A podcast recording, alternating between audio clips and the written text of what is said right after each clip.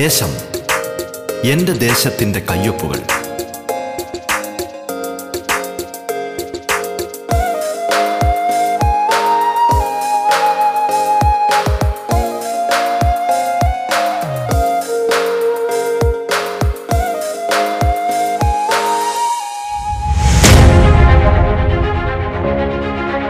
നമസ്കാരം പ്രിയ ശ്രോതാക്കളെ, ദേശത്തിലേക്ക് സ്വാഗതം. പതിനഞ്ചാം നിയമസഭയിലെ ജനപ്രതിനിധികൾ അതിഥികളായി എത്തുന്ന പ്രത്യേക പരിപാടിയാണ് ദേശം. കേരളത്തിലെ നൂറ്റി നാൽപ്പത് നിയോജക മണ്ഡലങ്ങളിലൂടെ, അതിൻ്റെ വൈവിധ്യങ്ങളിലൂടെ, ജനകീയ വിഷയങ്ങളിലൂടെ, വികസന പദ്ധതികളിലൂടെ, സാംസ്കാരിക ചിത്രങ്ങളിലൂടെ എന്നുവേണ്ട എല്ലാ തലത്തിലുമുള്ള സമഗ്രമായ ഒരു യാത്രയാണ് ദേശം കൊണ്ട് അർത്ഥമാക്കുന്നത്. ഈ യാത്രയിൽ തങ്ങളുടെ നിയോജക മണ്ഡലത്തിൻ്റെ നേർചിത്രങ്ങൾ കേരളത്തിന് മൊത്തമായി പരിചയപ്പെടുത്തുന്നത് അതത് മണ്ഡലങ്ങളിലെയും ജനപ്രതിനിധികളാണ്. ഒരു നാട് വിശ്വാസപൂർവം ചുമതലകളേൽപ്പിച്ചവർ നാടിനായുള്ള സ്വപ്നങ്ങളും കാഴ്ചപ്പാടുകളും പങ്കുവയ്ക്കുന്നിടമാണിത്. നിങ്ങൾക്കൊപ്പം ഞാൻ Dhanyalakshmi.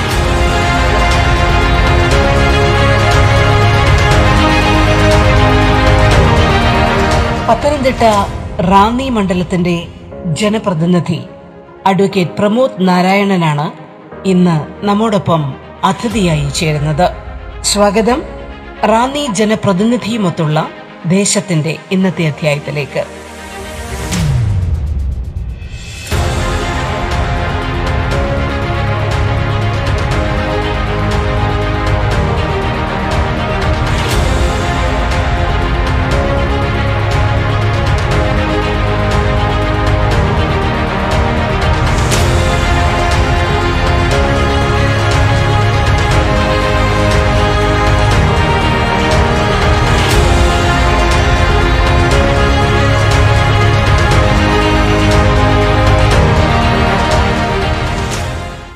Pramod Narayanan M L A, ഇപ്പോൾ ഞാൻ അങ്ങയുമായി സംസാരിക്കാൻ ശ്രമിക്കുന്ന വേളയിലെല്ലാം നിരവധി കാര്യപരിപാടികളുമായി തിരക്കിലായ ഒരു ജനപ്രതിനിധി കൂടിയാണ്. അതും വളരെ നൂതനമായ, അല്ലെങ്കിൽ ഒരു ജനവിഭാഗത്തിനെ മുന്നോട്ട്, ഭാവിയിലേക്ക് മുന്നോട്ട് നയിക്കുവാൻ പര്യാപ്തമായ ഒരുപാട് പദ്ധതികൾ അങ്ങയുടെ കൈവശമുണ്ട് എന്ന് മനസ്സിലാക്കുകയാണ്. ഞാൻ ചോദിക്കുന്നത് എന്താണ് അങ്ങക്ക് ഇത്തരത്തിലുള്ള, അങ്ങനെ മികച്ചൊരു എഡ്യൂക്കേറ്റർ കൂടിയാണെന്ന് ഞാൻ മനസ്സിലാക്കുന്ന ഒരു പശ്ചാത്തലം എന്താണ്, എങ്ങനെയാണത് പരിചയപ്പെടുത്തുക, അത് അഭിമാനത്തോടുകൂടി പ്രസന്റ് ചെയ്യുക? അതെ, നമ്മൾ നമ്മളെ തന്നെ പരിചയപ്പെടുത്തുന്നതിൽ ഒരു സ്വയം അറിയിക്കാൻ വ്യഗ്രതപ്പെടരുന്ന അതിനോട് പ്രവൃത്തികളാണല്ലോ. ഒരു എഴുത്തുകാരനാണെങ്കിൽ അയാളുടെ എഴുത്താണ് അയാളുടെ ആവിഷ്കാരം, ഒരു സംഗീതജ്ഞയാളുടെ പാട്ടാണ്. അപ്പോ രാഷ്ട്രീയ പ്രവർത്തന ജനപ്രതിനിധിക്ക് അയാളുടെ പ്രവർത്തനങ്ങളാണ്, അയാൾ എന്താണ് എന്ന് ആളുകൾ വായിക്കാനുള്ള, അയാളെ തിരിച്ചറിയാനുള്ള മാർഗവും ഞാൻ കരുതെങ്കിലും ചോദ്യത്തിന്റെ ഉത്തരം എന്ന തരത്തിൽ ഞാൻ വളരെ ചെറിയ പ്രായത്തിൽ തന്നെ പൊതുരംഗത്തിൽ കടന്നു വന്നതാണ്. നാലാം ക്ലാസ്സിൽ പഠിക്കുമ്പോൾ ബാലസംഘത്തിലൂടെയും ശാസ്ത്ര സാഹിത്യ പുരുഷത്തിന്റെ ബാലവേദിയിലൂടെയും ആയിരുന്നു ഞാൻ പൊതുരംഗത്തേക്ക് കടന്നു വന്നത്. എന്റെ വീടിന്റെ ഒരു പശ്ചാത്തലം, എന്റെ മുത്തച്ഛൻ മറ്റു തിരുവിതാംകൂറിലെ സ്വാതന്ത്ര്യ സമര സേനാനിയായിരുന്നു പി കെ ബാലകൃഷ്ണപിള്ള. ഞാൻ താമസിച്ച മൂർനാട്ടേക്ക് രാഷ്ട്രീയമാദ്യമായി കടന്നു വന്നത് അദ്ദേഹത്തിലൂടെ ആയിരുന്നു എന്ന് ഞാൻ പറഞ്ഞു കേട്ടിട്ടുണ്ട്. പിന്നീട് അദ്ദേഹം കമ്മ്യൂണിസ്റ്റ് പാർട്ടിയുടെ വലിയ നേതാവായി, സാമൂഹ്യ പരിഷ്കർത്താവായി, സാമൂഹ്യ പരിഷ്കർത്താവ് ഞാൻ വാക്ക് ഉപയോഗിക്കുന്നില്ല, സാമൂഹ്യ പരിഷ്കർത്താക്കളുടെ പ്രവർത്തനം ഏറ്റെടുക്കുന്ന ഒരാളായി മാറി. അയ്യങ്കാളിയുടെയും ഉപരിഷ്കരണ പ്രസ്ഥാനത്തിന്റെയും ഒക്കെ വലിയ പ്രയോക്താവായി മാറി. അതിനുശേഷം മറ്റു തിരുവിതാംകൂറിലെ കമ്മ്യൂണിസ്റ്റ് പാർട്ടിയുടെ സെക്രട്ടറിയായി മാറി. തോപ്പിൽ ഭക്തിയും പുതുപ്പള്ളി രാഘവനും ഇവരുടെയൊക്കെ ഒളിവിലെ ഓർമ്മകളിൽ ഒരുപാട് പരാമർശിക്കപ്പെടുന്ന ഒരു വീടാണ്. ഇ എം എസും എ കെ ജിയും ക്യാപ്റ്റൻ ലക്ഷ്മിയും എല്ലാം ഒളിവിലിരിക്കുന്നൊരു വീടായി എന്റെ വീട് മാറി, സന്ദർശിക്കുന്ന വീടായി മാറി. ഗ്രന്ഥശാല പ്രസ്ഥാനത്തിന്റെ അംഗമായ ഈ ഒരു പശ്ചാത്തലം എന്റെ വീടിനുണ്ടായി. ഈ പശ്ചാത്തലത്തിൽ നിന്നാണ് അച്ഛനും അമ്മയും, അച്ഛനും സർവീസ് രംഗത്ത് സംസ്ഥാന തലത്തിൽ സംഘടനകൾ പ്രവർത്തിക്കുന്ന ഒരാളായി. വളരെ കുട്ടിക്കാലത്തെ എഴുത്തിൽ, വായനയിൽ, ചിന്തയിലെല്ലാം രാഷ്ട്രീയം ഉണ്ടായിരുന്നു. നാഷണൽ മെറിറ്റ് സ്കോളർഷിപ്പ് വാങ്ങി പഠിക്കുന്ന ഒരു വിദ്യാർത്ഥിയായിരുന്നു ഞാൻ. ഏറ്റവും മിടുക്കനായിട്ടാണ്, റാങ്കോട് കൂടിയാണ് എല്ലാ കോഴ്സുകളും പഠിച്ചതും പാസ്സായതും. നിങ്ങൾ കേട്ടുകൊണ്ടിരിക്കുന്നത് ദേശം.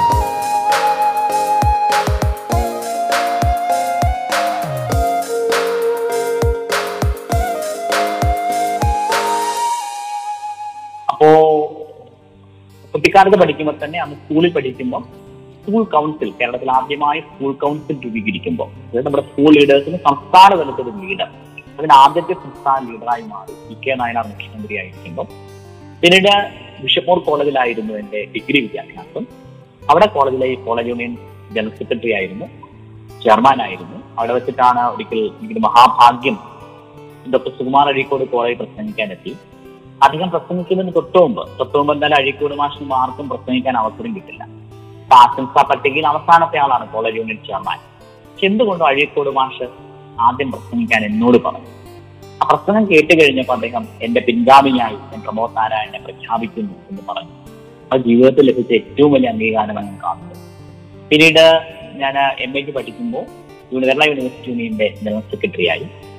അത് കഴിഞ്ഞപ്പോൾ തന്നെ കേരളത്തിലെ ഏറ്റവും പ്രായം കുറഞ്ഞ ഇരുപത്തി രണ്ടാമത്തെ വയസ്സ് തുടങ്ങുന്നതിന് മുമ്പ് രണ്ടായിരത്തിൽ ബ്ലോക്ക് പഞ്ചായത്തിന്റെ പ്രസിഡന്റായി.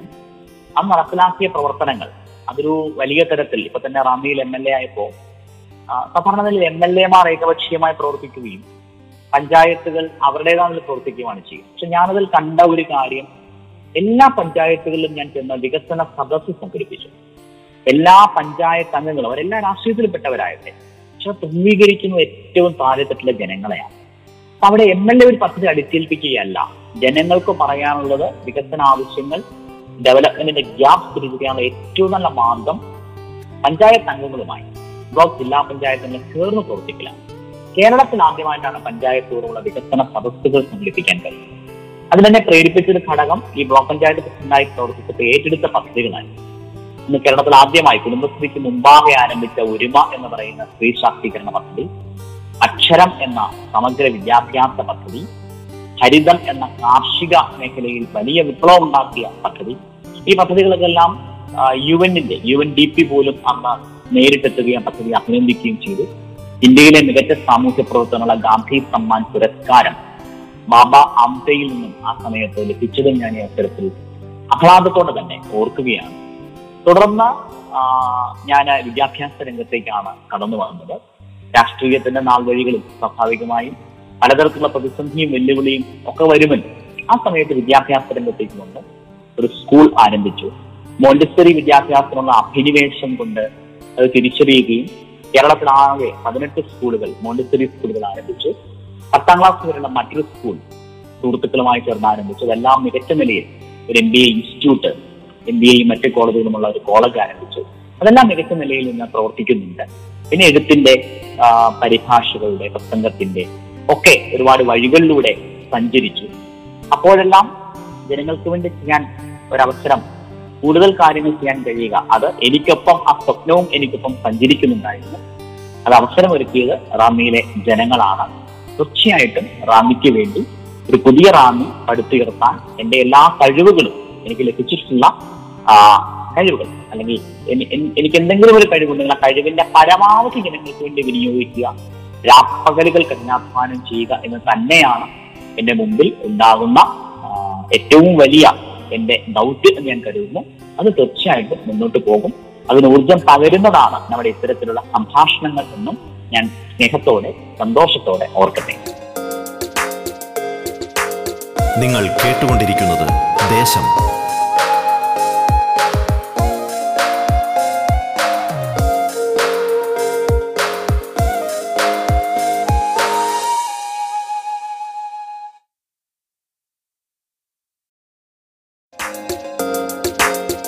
ദേശം തുടരുന്നു.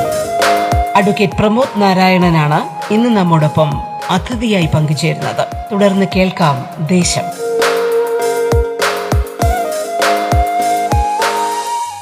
നമ്മളൊരു റേഡിയോ മാധ്യമത്തിലൂടെയാണ് ഈ സംഭാഷണം നടത്തുന്നത്. അതിൽ അങ്ങയോട് സംസാരിക്കുമ്പോൾ വളരെയധികം സന്തോഷമുള്ള മറ്റൊരു കാര്യം കൂടിയുണ്ട്. അങ്ങ് ഇടയ്ക്ക് ഒന്ന് ഓർമ്മിപ്പിച്ച ആകാശവാണിയിലെ ഒരു സ്ഥിരം പ്രോഗ്രാം അവതാരകനാണ് എന്ന് ഒരു വാക്ക് ഞങ്ങളോട് പറയുകയുണ്ടായി. എന്താണ് അതുമായി ബന്ധപ്പെട്ട ഒരു ആത്മബന്ധത്തിന്റെ അടിസ്ഥാനം, ആ പശ്ചാത്തലം ഒന്ന് പറയാമോ പ്രിയപ്പെട്ട ശ്രോതാക്കളുടെ അറിവിലേക്കായി? നമ്മളെപ്പോഴും ഒരു മനുഷ്യനെ രൂപപ്പെടുത്തുന്നതിൽ അനുഭവങ്ങൾ വലിയ പങ്ക് വഹിക്കുന്നുണ്ട്. പ്രത്യേകിച്ച് ബാല്യ കൗമാരങ്ങളിൽ നാം വായിക്കുന്ന പുസ്തകങ്ങൾ, നമ്മുടെ കാഴ്ച, നമ്മളിലേക്ക് എത്തുന്ന ഒരുപാട് കാര്യം. റേഡിയോയിൽ ജീവിക്കുന്ന ഒരു വീട്ടിലായിരുന്നു എൻ്റെ ജനിച്ചത്. കുട്ടിക്കാലത്ത് തന്നെ ഏതൊരു മലയാളിയും ഗൃഹാതുരത്വത്തോടെ ഓർക്കുന്ന തരത്തിൽ ആകാശവാണി അതിലെ വാർത്തകൾ, രാമചന്ദ്രൻ വാർത്തകൾ വായിക്കുന്നു, പ്രതാപൻ വാർത്തകൾ. ഈ ഞാനും ചേട്ടനും തമ്മിൽ ഒരാൾ രാമചന്ദ്രനെയും ഒരാൾ പ്രതാപനെയും ഈ രണ്ട് പക്ഷത്ത് നിന്ന് മമ്മൂട്ടിയും മോഹൻലാലും എന്ന താരങ്ങളെ സ്നേഹിക്കുന്ന പോലെ ആകാശവാണിയുടെ താരങ്ങളെ സ്നേഹിച്ചിരുന്നു. എസ് രാമൻകുട്ടി നായരും ടി പി രാധാമണിയും പി എസ് രാധാദേവിയും ഒക്കെ നമ്മുടെ ജീവിതത്തിലെ ആരോ ആണ്, നമുക്ക് ബന്ധമുള്ള ആളുകളാണ് എന്ന് കരുതിയൊരു കാലമുണ്ടായിരുന്നു റേഡിയോ നാടകങ്ങൾ. എം ജി രാധാകൃഷ്ണന്റെയും ഒക്കെ രാവിലത്തെ ലളിത സംഗീത പാഠങ്ങൾ, ശാസ്ത്രീയ സംഗീതം, വയലും വീടും വയലും വീടിന്റെ ആ ഒരു സംഗീതം പോലും. ഇങ്ങനെ റേഡിയോ അതിന്റെ ശ്രവ്യം, അതിന്റെ ഒരു പ്രത്യേകിച്ച് വാക്കുകൾക്ക് ഭൂമിയേക്കാൾ ആകർഷണമുണ്ട് എന്ന് വിശ്വസിക്കുന്ന ആളാണ്. കാഴ്ചകളെക്കാൾ നമുക്ക് വാക്കുകൾക്ക് ഭൂമിയേക്കാൾ അതിന്റെ ലാവണ്യവും ആകർഷണവും തിരിച്ചറിഞ്ഞൊരാളാണ്. അപ്പൊ ആ നിലയിൽ എന്റെ ഭാഷയെയും എന്റെ ജീവിത വീക്ഷണത്തെയും രൂപപ്പെടുത്തുന്നതിൽ റേഡിയോ വലിയ പങ്കുവഹിച്ചിട്ടുണ്ട്. ശുദ്ധമായ മലയാളം എനിക്കൊന്നു ആകാശവാണിയുടെ മലയാളം സംസാരിക്കണം, അത് അനുകരിക്കണം. ആ ശുദ്ധി ഇപ്പോഴുമാണ് കുട്ടികളെ നല്ല മലയാളം കേൾപ്പിക്കാനുള്ള ഏറ്റവും നല്ല മാർഗം, റേഡിയോ കേൾപ്പിക്കലാണ്. ഇപ്പൊ തന്നെ ഇതൊരു റേഡിയോ അവതാരകയായ താങ്കൾ എത്രയോ നന്നായിട്ടാണ് സംസാരിക്കുന്നത്, എത്ര മനോഹരമായിട്ടാണ് ഓരോ വാക്കുകളും വരച്ചിടുന്നത് പോലെയല്ലേ സംസാരിക്കുന്നത്. അത് റേഡിയോയുടെ ഒരു പ്രത്യേകതയാണ്. അപ്പൊ അങ്ങനെ റേഡിയോ ഒരുപാട് സ്നേഹിച്ച, പ്രണയിച്ച എന്ന വാക്കിനെ ഉപയോഗിക്കാൻ ആഗ്രഹിക്കുകയാണ്. അങ്ങനെ പ്രണയിച്ച ഒരാൾ എന്ന തരത്തിൽ ആകാശവാണി സ്കൂളിൽ പഠിക്കുമ്പോൾ തന്നെ എന്റെ അധ്യാപകൻ എം ആർ സി മരിത്താറാണ്. അദ്ദേഹം ദേശീയ അധ്യാപക അവാർഡ് കിട്ടിയ ആളായിരുന്നു. അദ്ദേഹമാണ് എട്ടാം ക്ലാസ്സിൽ പഠിക്കുമ്പോൾ ആദ്യമായി ആകാശവാണിയുടെ പ്രോഗ്രാം അവതരിപ്പിക്കാനായിട്ടുള്ള അവസരം അതിൽ എന്നെ പങ്കെടുപ്പിക്കുന്നത്. അതിനുശേഷം ഞാൻ പ്രീ ഡിഗ്രിക്ക് പഠിക്കുമ്പോൾ തന്നെ ആകാശവാണിയിൽ ജസ്റ്റ് എ മിനിറ്റ് ശ്രീവിന്ദനായർ സാറായിരുന്നു അന്ന് ആ പ്രോഗ്രാം എന്റെ പ്രൊഡ്യൂസർ. ആ സമയത്ത് അത് പിന്നീട് അക്ഷമേഷം അവതരിപ്പിച്ച് പ്രദീപുമൊപ്പം നിരവധി തവണ അതിൽ പങ്കെടുത്തു. ആ സമയത്ത് തന്നെ ചലച്ചിത്ര നിരൂപണം ആകാശം ചെയ്യാൻ തുടങ്ങി. വയലും വീടും പരിപാടിയിൽ അന്ന് രാജേശ്വരി മോഹൻ ആയിരുന്നു എനിക്ക് യുവവാണിയുടെ പ്രൊഡ്യൂസർ. പിന്നീട് വാർത്താ വായന വായിക്കുന്ന ആളായി മാറി. പിന്നീട് വയലും വീടും മുരളീധരൻ തകക്കര എത്രയോ ദീർഘകാലം ഞാനത് കഴിഞ്ഞ ഒരു ഇരുപത് ഇരുപത്തിരണ്ട് വർഷമായി അനുസ്യൂതം തുടരുന്ന ഒരു അണകെട്ടിയും നിർത്താൻ കഴിയാത്ത പ്രവാഹം പോലെ ആകാശവാണിയുള്ള ആത്മബന്ധം തുടരുകയാണ്. എം എൽ എ അതിന് ശേഷമാണ് ഇപ്പൊ അടുത്ത കാലത്താണ് പ്രോഗ്രാം അവതരിപ്പിക്കാൻ കഴിയാതെ ആകാശവാണിയിൽ എല്ലാ മാസവും കഴിയുമെങ്കിൽ പ്രോഗ്രാം അവതരിപ്പിക്കുന്ന ആകാശവാണിയെ ഒരുപാട് സ്നേഹിച്ചതാണ്. റേഡിയോ എന്ന മാധ്യമത്തോട് അത്ര വലിയ തീവ്രമായൊരു പ്രണയം, അഗാധമായ സ്നേഹം എനിക്കുണ്ട്. ആ നിലയിൽ ഒരു റേഡിയോ പരിപാടിയിൽ പങ്കെടുക്കുന്നത് തീർച്ചയായിട്ടും എത്രയോ അവതാരകരുമായി സംസാരിക്കുമ്പോഴും അതിന് വ്യത്യസ്തമാണ് നമ്മൾ തമ്മിലുള്ള സംഭാഷണത്തിനും അതുണ്ട്. കാരണം വാക്കുകൾക്ക് എത്ര രസകരമായൊരു സംഭാഷണത്തെ കൊണ്ടുവരാൻ കഴിയും. നമ്മള് ഒരുപക്ഷെ നേരിട്ട് കണ്ടുള്ള സംഭാഷണത്തിന് അപ്പുറമുള്ള ഒരു ആത്മബന്ധം അവതരിപ്പിക്കുന്ന ആളുമായി പോലും നമുക്ക് ഉണ്ടാവുകയാണ്, പ്രേക്ഷകരുമായി ഉണ്ടാവുകയാണ്. നമ്മുടെ ഉള്ളിനെ തൊടുക എന്ന് പറയുന്നത് നമ്മുടെ നമ്മുടെ പലപ്പോഴും കാഴ്ചകൾ വന്നിങ്ങനെ മാഞ്ഞു പോവുകയാണ്. ഒരു കാഴ്ചയിലും വേറൊരു കാഴ്ചയിലേക്ക് ഒന്നും നമ്മുടെ മനസ്സിൽ നിൽക്കുന്നില്ല. ഈ വാക്കുകൾ ഒരു ശില്പി ഒരു പാറയിൽ അല്ലെങ്കിൽ ഒരു ശിലയിൽ അദ്ദേഹത്തിന്റെ ഒരു ശില്പിയുടെ കയ്യിലുള്ള ഉള്ളി അല്ലെങ്കിൽ ആയുധം എങ്ങനെയാണ് മുദ്രകൾ അത്ര രാഗി കോറി അതൊരു മായാത്ത ചിത്രം മുദ്രണം ചെയ്യുന്നത്, അതുപോലെ പറയുന്ന കേൾക്കുന്ന വാക്കുകൾ നമ്മുടെ ഉള്ളിൽ തട്ടുകയാണ്, തൊടുകയാണ്, അതൊരു ചിത്രം വരയ്ക്കുകയാണ്. അങ്ങനെ വാക്കുകൾ കൊണ്ട് ചിത്രം വരയ്ക്കുന്ന അനുഭവമായി ഈ സംഭാഷണവും മാറി. അതിൽ ഒരുപാട് നന്ദിയുണ്ട് ഈ അവസരം തന്നവരിൽ. നിങ്ങൾ കേട്ടുകൊണ്ടിരിക്കുന്നത് ദേശം.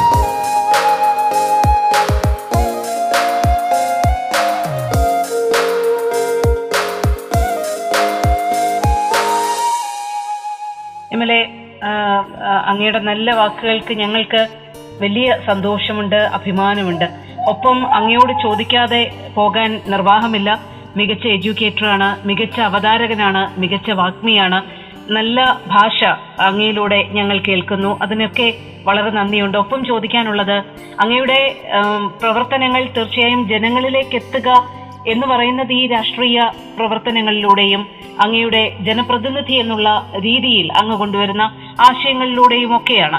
ഇപ്പോൾ ചോദിക്കാനുള്ളത്, ഇപ്പം ഇതുവരെ പൊതുരംഗത്ത് നിതാന്തമായി പ്രവർത്തിക്കുന്ന ഒരു വ്യക്തിയായിരുന്നു എന്ന് അങ്ങ് തന്നെ സൂചിപ്പിക്കുകയുണ്ടായിട്ടുണ്ട്. പക്ഷെ എം എൽ എ ആയിട്ട് ഇതാദ്യമാണ്. ആ എം എൽ എ ചുമതലകളിലേക്ക് വരുമ്പോ, ഉത്തരവാദിത്തങ്ങളിലേക്ക് വരുമ്പോ ഇതുവരെ സ്വീകരിച്ച ശൈലിയിൽ നിന്ന് ഒരുപാട് വ്യത്യസ്തമാണോ അങ്ങയുടെ ഇപ്പോഴത്തെ ഒരു ജീവിതക്രമം? എങ്ങനെയാണത് മാറ്റമുണ്ടാക്കുന്നത് ദിനചര്യകളെ, ദിനങ്ങളെ? നമ്മള് സംസാരിക്കുന്ന ഈ സമയം തന്നെ നോക്കിയാൽ മതി. കാരണം ഇതിനകത്ത് ദിനചര്യയിൽ സ്വാഭാവികമായി മാറ്റമുണ്ടാകും. ഞാനൊരു വലിയ ഫാമിലിയാണ്, എല്ലാവരും അങ്ങനെയാണ്, കുടുംബമാണല്ലോ നമ്മുടെ ഒരു. പ്രത്യേകിച്ചും ഞാൻ കുടുംബത്തിനൊപ്പം ചെലവഴിക്കുന്നത് എല്ലാവരും അങ്ങനെയാണ്. ഒരുപാട് അവരിൽ ആഹ്ലാദം കണ്ടതുകൊണ്ടാണ് അച്ഛൻ മരിച്ചതിന് ശേഷം എൻ്റെ അമ്മയ്ക്കൊപ്പം അച്ഛൻ്റെ ചികിത്സയുടെ സമയത്ത് മൂന്നര വർഷത്തോളം എല്ലാ രംഗത്തുനിന്നും മാറി പോക്ക് വന്ന അച്ഛന് കിടപ്പിലായപ്പോൾ അച്ഛനെ നോക്കുന്നതാണ് എൻ്റെ ജീവിത ദൗത്യം എന്ന് കരുതിയ ഒരാളാണ്, അത് ചെയ്തൊരാളാണ്. അപ്പോൾ കുടുംബത്തോടുള്ള ഒരു അറ്റാച്ച്മെന്റ് എനിക്ക് ഒരുപാട് കൂടുതലാണോ എന്ന് പലപ്പോഴും കൂട്ടുകാർ പറയാറുണ്ട്. അതൊരു അവർ കുറ്റമായിട്ടല്ല, അല്പം, പക്ഷെ അത് അത് അത് അത് വളരെയധികം അത് മുഴുകുന്ന ഒരാളാണ്. എൻ്റെ കുഞ്ഞുങ്ങളെ ആണെങ്കിലും, ഭാര്യയൊക്കെ അടങ്ങുന്ന നമ്മുടെ കുടുംബം, മക്കൾ, ഭാര്യ, അവർക്കൊപ്പം പലപ്പോഴും നമ്മൾ ഈ വിവാഹം കഴിച്ചു കഴിഞ്ഞാൽ പലപ്പോഴും നമ്മുടെ പ്രണയം പറഞ്ഞു നല്ല അച്ഛനാകാൻ നമ്മൾ ശ്രമിക്കും, പക്ഷെ നല്ല ഭർത്താവും നല്ല കാമുകനും ഒക്കെയാകാൻ നമുക്ക് ഭാര്യ എടുത്ത് കഴിയും. അത് പലപ്പോഴും നമുക്കുണ്ടാകേണ്ട ഒരു ആശയവിനിമയമാണ്. നമ്മൾ വീടിനകത്ത് സമയം അവിടെ മറ്റെല്ലാത്തിൽ നിന്നും അൺപ്ലഗ് ചെയ്ത് പൂർണ്ണമായി അവർക്കൊപ്പം ചെലവഴിക്കാൻ കഴിയില്ല. നമ്മുടെ സമയത്തിലാണ് നമ്മുടെ സ്നേഹം, അത് ഒരുപാട് ചെലവഴിക്കുന്നതാണ്. ഒരുമിച്ചുള്ള യാത്ര, ഒരുമിച്ചുള്ള സിനിമ, ഒരുമിച്ചുള്ള സമയം, വീടിനകത്തും പുറത്തുമൊക്കെ നടത്തുന്ന യാത്രകൾ, ഇങ്ങനെ മക്കൾക്കാണെങ്കിലും കഥ പറഞ്ഞു കൊടുക്കുക, അവർക്കൊപ്പം ഫുട്ബോൾ കളിക്കുക, അവർക്കൊപ്പം എങ്ങനെയെല്ലാം സമയം, അവർക്കൊപ്പം ഒരു കുട്ടിയായി തന്നെ ജീവിക്കുക. ഇത് നമ്മൾ ഭാര്യയ്ക്കും ഭർത്താവിനും ഇടയിൽ, കുഞ്ഞുങ്ങൾക്കിടയിൽ, വീട്ടിലെ പ്രായമുള്ളവർ അവരുടെ എല്ലാവരുടെയും അമ്മ, അച്ഛൻ, അങ്ങനെ എല്ലാവരും, സഹോദരൻ, ഞങ്ങളെല്ലാം ഒരു ഒരു പല വീട്ടിലല്ല, രണ്ട് വീട്ടിലാണ്. ഇപ്പൊ കുടുംബവും ഞാൻ താമസിക്കുന്ന അടുത്താണെങ്കിൽ ഇതെല്ലാം ഒരു വീട്ടിൽ തന്നെ അങ്ങോട്ടും ഇങ്ങോട്ടും ഈ വീടുകൾ തമ്മിൽ മാറി ആണ് താമസിക്കുന്നത്. തിരിച്ചറിയാൻ പറ്റാത്ത നിലയിൽ ആയിരുന്നു കഴിഞ്ഞൊരു ജീവിതം. അവിടെ നിന്നും പെട്ടെന്ന് പറിച്ചു മാറ്റപ്പെടുമ്പം അതിനൊരു വേദനയാണ്. നമ്മളൊരു ഒരു സ്വാഭാവികമാണ്. ഒരു ചെടിയെ നമ്മളൊരു ഒരു ഒരു വയലിൽ നിന്ന് പറിച്ച് വേറൊരു വയലിലേക്ക് നടുമ്പോൾ വേര് പറയുന്നൊരു വേദനയുണ്ട്. പക്ഷെ അത് വലിയ എത്രയോ വലിയ ഉത്തരവാദിത്തമാണ് എൻ്റേത്. ആ ഉത്തരവാദിത്തം എന്ന് പറയുന്നത് കേരളത്തിലെ മൂന്നരക്കോടി ജനങ്ങളെ പ്രതികരിക്കാൻ നൂറ്റി നാൽപ്പത് പേരും മഹാരഥന്മാർ, മഹാവൃക്ഷങ്ങൾ, മഹാവൃക്ഷങ്ങൾ മഹാ മഹാരഥന്മാർ സഞ്ചരിച്ച, അല്ലെങ്കിൽ അവർ കേരളത്തെ രൂപപ്പെടുത്തിയ നിയമസഭയിൽ, അവിടെ നിയമനിർമ്മാണ പ്രക്രിയയിൽ പങ്കാളിയാകാനുള്ള വലിയ അവസരം. അപ്പൊ അതിനെയൊക്കെ ആ ഉത്തരവാദിത്തം ഏറ്റെടുക്കുമ്പോൾ ചില കാര്യങ്ങൾ നമുക്ക് ത്യജിക്കേണ്ടി വരും. ഞാൻ പറയുന്നത് ചില കാര്യങ്ങളെ പരിമിതപ്പെടുത്തേണ്ടി വരും. അതിന്റെ ഭംഗിയും അതിന്റെ സൗന്ദര്യവും അതിന്റെ പൊരുളും ചോർന്നു പോകാതെ തന്നെ നമുക്കതിനെ അല്പം ക്രമീകരിക്കേണ്ടി വരും. നമ്മുടെ ദിനചര്യകളിൽ ഇപ്പോൾ ഉറങ്ങാൻ ഒരുപക്ഷെ നാല് മണിക്കൂർ ഒക്കെയാണ്, അഞ്ചു മണിക്കൂറാണ് ഉറങ്ങാൻ പറ്റുന്നത്. രാത്രി ഏറെ വൈകുന്നേരം വരെ ആളുകൾ വിളിക്കുന്നുണ്ടാവും. രാവിലെ അഞ്ചര ആറ് മണി ആദ്യത്തെ ആൾ കാണാൻ വരും. ഇതിനിടയിൽ ഭക്ഷണം, നമ്മുടെ വിശ്രമം, ഇത്തരം കാര്യങ്ങൾ നടക്കാറില്ല. ഏറ്റവും വലിയ സങ്കടം വായനയ്ക്ക് വേണ്ടി ചെലവഴിച്ചിരുന്ന വലിയൊരു സമയം, വായനയും എഴുത്തും, അതിനുവേണ്ടി നമ്മുടെ ഏത് രാത്രിയിലാണെങ്കിലും എത്രയാണെങ്കിലും വായനയ്ക്കൊരു എല്ലാ ദിവസവും നിരന്തര പുസ്തകവായന ഉണ്ടായിരുന്നു. പക്ഷെ പകല് മുഴുവനുള്ള ഇപ്പോഴത്തെ ഈ അധ്വാനത്തിനിടയിൽ തിങ്ക് ടൈം, നമ്മുടെ ചിന്തയ്ക്കുള്ള സമയവും റീഡിങ് ടൈമും ഗൗരവമുള്ള വായനയും പഴയ അളവിൽ നടക്കുന്നില്ല എന്നതാണ് എന്നെ സങ്കടപ്പെടുത്തുന്ന ഒരു കാര്യം.